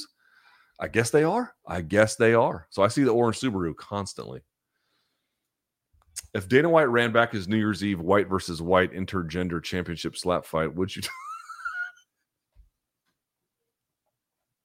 oh my god, you guys are terrible. You guys, I didn't know what you were. I was like, what is he getting at? Because I you said New Year's Eve, and I immediately thought like Japanese New Year's Eve because like MMA connection. Uh, intergender. Oh Jesus, no. I would not. This is a very terrible question. I'm going to take it off the screen. I don't have to. I don't have to show all of these. I didn't see that one through. Golly, Jesus. Okay, all right, guys, chill a little bit. Uh, I think powerlifting to a certain extent is a stupid sport. Yes, you're right. I think they should add more lifts instead of having just three. Would you agree? I don't know about that, but like you know, does becoming a professional powerlifter make you healthy? No, no, it makes you a complete fucking mess. It destroys you uh, and your body, and you probably have to get on drugs to do anything. Although there's certain questions about that. And uh, you can barely move, you can barely function. You know, no, like, and you're tearing. All these guys tear their ACLs or their bicep tendons or their pecs or you name it. They all tear their lat. They tear. I mean, do they tear like muscle like it's going out of style, which is both from the lifts and the training and the drug use. Like, no, like it's fucking moronic. Why would anyone do that? Incorporating deadlifts, incorporating bench press, incorporating squats, and taking some things from powerlifting and maybe how you program or whatever, and you know, leaning into lifting heavy. Could that be good for you? Of course, that can be good for you. But like, is powerlifting, dude? Mo- like baseball is stupid. You know, like they're, they're these are dumbass games, but doesn't mean it can't be fun to watch other people do. But like would I recommend? Hey, I think a really healthy way to live would be to like see how much weight you can actually pick up off the ground. No, no, not at all. Hello, first time live watcher. I love the show. I really feel like Whittaker had a bad night in the office. I think that fight could have very very differently if Bobby Knuckles was on. So I think it's actually not a bad point to bring up. But here's what I'm going to say. Look at how much better Whittaker performed from the first to the second Izzy fight. And some people think he won the second Izzy fight, but at a bare minimum, he performed much better, right? So there is good reason to believe a second fight with DDP at a bare minimum would look very differently. That's the first thing I'd say. In fairness to the way in which you're wording the question. However, however, one of the central points that we I made in the video was that Whittaker um, I looked at his targeting in this fight. You saw DDP constantly retreat, often in straight lines, but he would retreat and kind of cover this way. And he was able to catch or block a lot of what was coming his way. And Rob targeted the head 74% single digits to the body and then the rest to the legs. He's a leg kicker and a head hunter, at least statistically speaking. He doesn't go to the body. And so this was a very sufficient form of defense. I mean, usually, man, I mean, I want you to think about this. If your hands are up here, I'm not saying that's bad. There is an occasion where rolling with that and then using cover is going to be your best option. But you got to remember something. If someone has a high guard, you both know where their hands are and they cannot punch. I mean, they can punch, but what I'm saying is as long as they're here, as long as I'm in here, I cannot punch. And so, dude, like you can begin to play with that. And he should have been going to the body. I looked at the targeting in previous fights. He has always, at least for a long time anyway, had a consistent issue not targeting the body. That is why DDP chose this, and that is why it worked. So I'm happy to believe that Whittaker could perform much more ably given a second time. No question. But did he lose because he got figured out? by DDP and his team to an extent. Yes. That's that's I mean, he lost fair and square. No question. No question. That was a legitimate win. Leon spoke of being the first UK champ residing, training there full time with Bisping based in the US. Believe DDP was trying, although poorly worded, to make a similar point being produced in Africa. You know what I saw today? to your point, this is one of the things that got brought up. This one about Leon and Bisping and who's the real one. And you know, I trained here, dude. Like Bisping, it's easy to be like, oh well, I trained here and I became champion, right? But you trained here, you know, after Bisping. I mean, he was training before, but I'm saying like his come up came after Bisping's. Like, guys, I know what MMA training looked like when he was out of Wolf's Lair and all that shit. Like, he was not going to be champion there. He had to make the move at that time. So, you know, getting on Michael for like not being like he didn't train in England uh, when he got his belt, it's like true, but like an absolutely worthless fucking criticism. Where was he supposed to go to become a champion there? Like, just be serious, you know. Um, I saw, I did, I had forgotten about this. The part where Izzy and Rob had uh, issues over who was representing New Zealand, and then Rob's credentials were challenged um, I don't understand the Maori, New Zealand, Australian relationship well enough to know this fully. Does appear like a contradiction uh, on the part of Izzy related to um, the DDP South Africa thing. Now, if, if that were the case, again, I, I can't, I don't know enough about that part of the world to fully understand that. Uh, but it does appear to be one. What I would say is it doesn't make Izzy wrong about the South Africa thing it would make him wrong about the Rob Whittaker thing, right? Okay. Um, are you pumped for Oppenheimer? Dude, apparently people are fucking pumped for this in a way that I did not understand or anticipate at all. Um, yes, but I didn't like it's Christopher Nolan film. I like Christopher Nolan. It's about the atomic bomb. I'm extremely curious to read about that, but yes, yes is the answer, but not like crazy hyped. Um, but I'm curious about it. Yeah. Oppenheimer was a loon. If you ever read about him, he was a strange dude. Uh, he actually, um, when he first met Einstein, he thought Einstein was not impressive. Um, he did not have nice things to say about him. That changed later, but uh, up to a point, it was true. Not, not that I'm co-signing Oppenheimer, but that Oppenheimer believed it. Yes. How long before UFC gives up on Power Slap? Great question. Not soon enough yo, if you don't like it, don't watch it. Motherfucker, I am trying. I'm trying. It's not so easy to avoid it, you know? I can block it on social media, and I have. Um, still finds ways to get through in, in, in incredible little nooks and crannies here and there.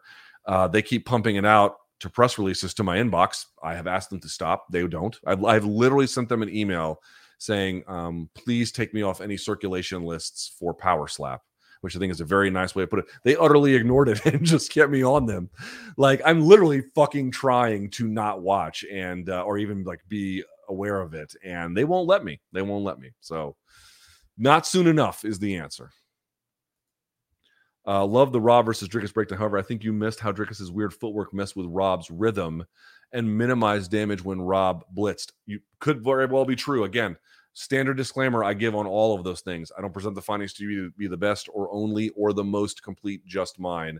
I always encourage you to hear what other analysts have to say for that very reason. I mean, again, I'm under a time crunch in which I can look at it and get the things said that I want to say. It is very possible that I'm going to miss something. It's not a joke. I can only tell you the story as I see it with the amount of time I have to look at it. You know, uh, that's it. So uh, I don't know what it is that you're referring to, but I'm sure if I went back, I might see something or someone else had picked up on it. Fair enough. No challenge to that to that criticism at all. Thank you, Christian. Yair lost to Volk. We know this. My question is if he didn't need to fight Jeremy, Frankie, and Max, would could he be in mock pound for pound contention talks? If Volk moves up, he could easily take back the uh, FWD. What am I not understanding about this question? If he didn't need to fight Jeremy, Frankie, and Max. Okay, you're asking if Yair didn't have to fight Jeremy, Frankie, and Max, could he be in mock pound for pound contention? No. I mean, I I know what you're saying, like, I think I know what you're saying, which is, is he talented enough such that despite some of his losses or otherwise his shortcomings, we can consider some of his ability to be among the highest in the fight game. I mean, I would say with some of the shots he's thrown and the timing on that, that's some of the best I've ever seen in the sport. But you can't be like, well, if we take away someone's losses, what do they what, what does their resume look like? It looks like a different resume, not the one we have to deal with. I mean, maybe I'm misunderstanding the question, but I don't I'm not one of these fans of being like, okay, if we take out all the like like for example, the debate I had with BC being like, well, we just look at the UFC runs compared to one another. Aldo's case isn't as strong, which is true, but it's like you cannot rule out the WEC version of his run. You're not allowed to do that. That is that that was the most relevant, clear. Those were the best featherweights in general. There were some other ones in other parts of the world, but in general, those were the best ones. You absolutely have to count that, and uh, they did. And it, I should say most people do, but but I don't quite understand the question. Perhaps is Turner Hooker a potential fight of the year contender in your eyes? Yes. I, I always like fight of the year contenders to be a little less on the brawly and more on the technical side. And this one actually has that. So for me, it would qualify as a potential fight of the year contender. Yes. I find it odd that many people seem to be giving DDP much of a chance against Izzy, considering what he just did to Whittaker. Um, yeah, I don't agree. I, am sorry, I agree. I don't. I don't know what the fuck they're waiting on. Like, lesson learned. Now, I'm not here to say, oh, he can go beat Izzy, no problem. That's not what I'm saying. I would still, the gun to my head, I would pick Izzy to beat him. But like, would I be surprised if he beat Izzy? Nope. Nope. Mm-mm. Mm-mm. Um, did BC's skits and bits ruin your relationship with Schaub? No, I was texting with Bra- with Brendan Schaub uh, yesterday. No, not at all. What did you think of the UFC leaning so much into politics? This pay per view with Trump and Sound of Sounds of Freedom. Is that the QAnon movie? Um, you know, I mean, listen, I just here's what I'll say. I I have complicated feelings about this because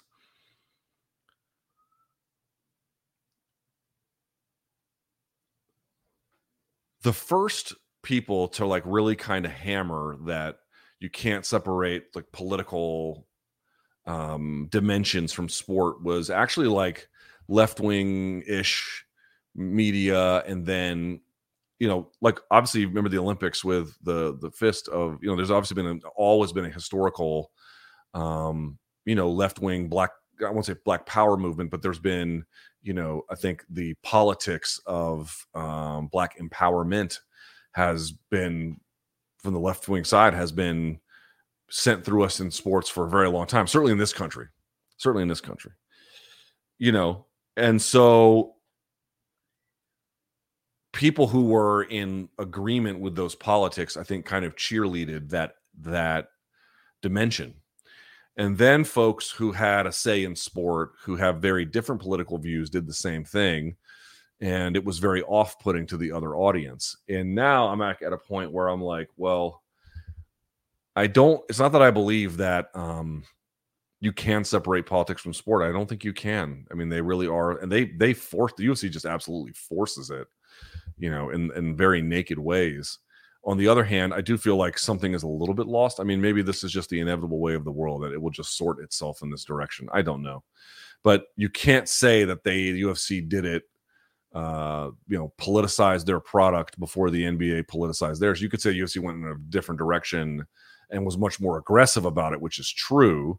I mean, they made a documentary. What was it called? Like Commander in Chief or whatever the fuck face in chief, the one they made for Trump. I mean, I don't recall the NBA or any teams doing that for Bernie or whatever, whatever the equivalent would be. Nevertheless, they have done it in their own particular way. And I think it has caused this on the other side, or at least it has given these guys license to say, you know, if we're going to deal with X over there, we're going to you're going to have to deal with Y over here, and uh, you know, the whole thing ends up being like, well, fuck, uh, are we all better off for this? I don't know.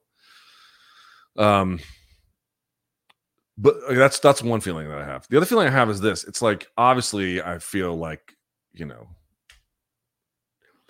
Trump is not my guy, is putting it mildly. I mean, the guy's under what 71, 72 criminal indictments. Here's the part that I don't get. The part, and I get, I get that there's a cult around Trump, uh, uh, uh, closest to him, but like what I don't get is someone being like, dude, you know who I fucking love? I fucking love politicians. Like it just seems like so. I don't. Like, who the fuck does that? And I know I know people of all political stripes do this. I mean, I remember the I remember the Obama Hope you know, posters and whatnot. I mean, I, I, I get that this is not exclusive to any one side. That's really not my point. My point is rather, who the fuck are these people? We're like, you you think that like politicians? I mean, speaking of banal evil, I mean that these guys are your friends, or you know, you are alike together in class or something. I mean, it just blows my. Or you think that they're fucking cool? I mean, can you imagine? Can you imagine? Bernie Sanders showing up to New York Knicks games and like being shown walking out with, I mean, I guess he wouldn't be walking out with James Dolan, but you know, something like that, and then sitting courtside. Now, New York might love it; it's a blue state. But what I'm pointing, and the, Vegas loved seeing Trump, so I mean, it'd be kind of similar. But then here's the catch: Sanders would be under 71 criminal indictments. Can you imagine? Like the news the next day, they'd be like, "What the fuck are they doing?"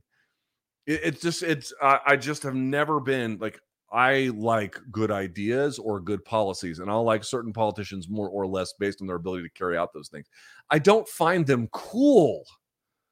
I don't find them fun or neat or like, gosh, they're just like me. I, they're from. I mean, Eleanor Holmes Norton is from DC. Like, I'm. I will support her as a politician. I'm not trying to get to fucking know her. Like I don't want this relationship with them. I to me, it's like I could never imagine being like, wow, Ron DeSantis, dude, I would love to go and just grill out with him. Dude, I'd rather fucking eat a bullet. I'd rather eat a bullet than do that. You know, and similarly, oh, I would love to go and just, you know, drink wine at Nancy Pelosi's house. I'd rather fucking swallow cyanide. I'd, ra- I'd absolutely rather swallow cyanide than go do that. Like, who the fuck are these people? That's the part that just I've just never understood that at all. I don't I'm not trying to be your fucking friend or think you're cool and you want to come here and rehabilitate your image. Get the fuck out of here, you know? It just I just blows my mind. People like, I really like Trump. He really cares. He didn't give a fuck about you. You don't give a fuck about you. Like at all. Trust me when I tell you, he didn't give a fuck about you. You don't give a fuck about you. And you know, none of the other ones do it. They don't give a fuck. They don't, they don't, you get that, right? Like this is not what they're in it for you and me. It's nothing to do with it. That some of them will shepherd legislation that you care about more than other ones. Fine. You can vote according to whatever life preference is in that way that matters to you. Get that completely. But like this is a guy I'd like to spend time with. Oh, I'd rather I'd rather eat a moving lawnmower blade. I mean, you got to be kidding me. you know, and also like I guess it works because everyone in MMA except for like me and three other people are like heavy right wing. But um, are you casting the widest net doing that? I guess you could ask the same question on the other side too, but it's something you have to think about. All right, do you do you think the fact that Moreno broke his hand in the first would be an argument for an immediate rematch? The thing is, I don't mind the argument that he deserves an immediate rematch. What I mind is that he has put his body through absolute hell and he needs to rest. So he should take time to get right and then come back when the time is right, not like in any other timeline. Nothing else matters as far as I'm concerned. Some good regional MMA to watch now. Uh, CFFC, Fury FC. Uh, dude, Fight Pass has everything you could possibly want and then some. Two things you should do get a Fight Pass subscription and then follow Grabaka Hitman Kaposa on Twitter. He'll he'll hook you up. They they follow uh ACA or whatever it's called anymore, ACB, whatever it's called, the ones out of Russia. I mean, they they know all the good shows in Latin America, everywhere, Canada, you name it. They got it. Easy ones. Uh, Blackviewer checking in. If Izzy wants to say the end to get paid a little more, God bless. I do the same if it make me more money at my job. There you go. Assuming this gentleman is who he says he is, there you go. That this sound. I got to tell you, from having spoken to a few black folks, this sounds much more like what they what I have heard. Um, for whatever that's worth. Uh, this person says, imagine a white person whose ancestors came up with a slur, believing that they can police when or how we black folks use that word in our community and immediate context. Thanks for these combos. Yeah, again, uh, here is a great way to stay. I won't say find enlightenment, but stay out of trouble. Right? Here's a very helpful way I've learned. Um, shut the fuck up. Like, don't you know, pick your battles. Like you don't have to have an opinion about everything every other kind of person does. Like there are some things that Colombians do, and maybe you could say, um, you know, Latinos more widely. There's many things that uh, my wife has introduced me to that are wonderful, and many things that you know uh, aren't necessarily my favorite. But you know, you got to figure out how to pick your battles. And I have found most of the time, shutting the fuck up will get me to a much happier and better place for all parties involved. Not to say you can't, if it's really important, you couldn't speak your mind. Of course, you should. But I have found that, like, just being like, you know, like an old person would be like, like this. Uh, I had this, I had, I heard this at the barbershop. I didn't engage, but I saw an older white guy asking another older, well, less older, but and also an old white guy cutting his hair uh, about why black men cut their hair the way they do and I, I don't know how to answer that question, but um, probably just going to shut the fuck up about it, right? Because I don't really know what to say about that. probably seems like a topic that you should know something about before opening your mouth, and I don't know. So I just feel like it's real. Just shut the fuck up. Is really is really. It's going to take you far. It's going to take you far. Like, why do they do the things the way they do? I don't know, but it's not my fucking business. So, you know, uh, some things do look better to me than others. But, you know,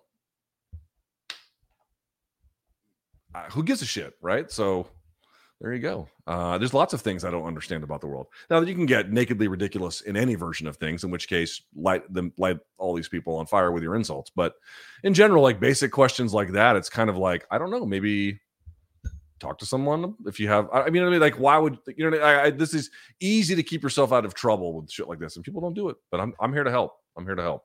Just just like shut the fuck up about it, you know? Uh, okay. Negotiations are harder in boxing, but it also feels like a brotherhood. Elite boxers coexist regularly and seem okay with that. Why is that? Um, there's maybe less of a martial arts like spirit about it. There's a little bit more of like nakedly, it's um, it's a business. Also, you don't really have you do have certain camps like there's Errol Spence, there's Frank Martin, there's Jermell Charlo, there's Ryan Garcia, and they're not exactly in the, same divisions. Frank Martin is going to be a little bit lower than Garcia, who is a little bit a little bit smaller than Errol, who's a little bit smaller than Jermell, who's a little bit smaller than now Anthony Joshua. Like, you know what I mean? So there's some overlap, but not exactly. And so as a consequence, you know, they can kind of fudge it a little bit. Uh, okay. What's up with this Patreon? Uh, f- yeah, so the Patreon is definitely going to get launched. The only question is when, probably around the end of the month.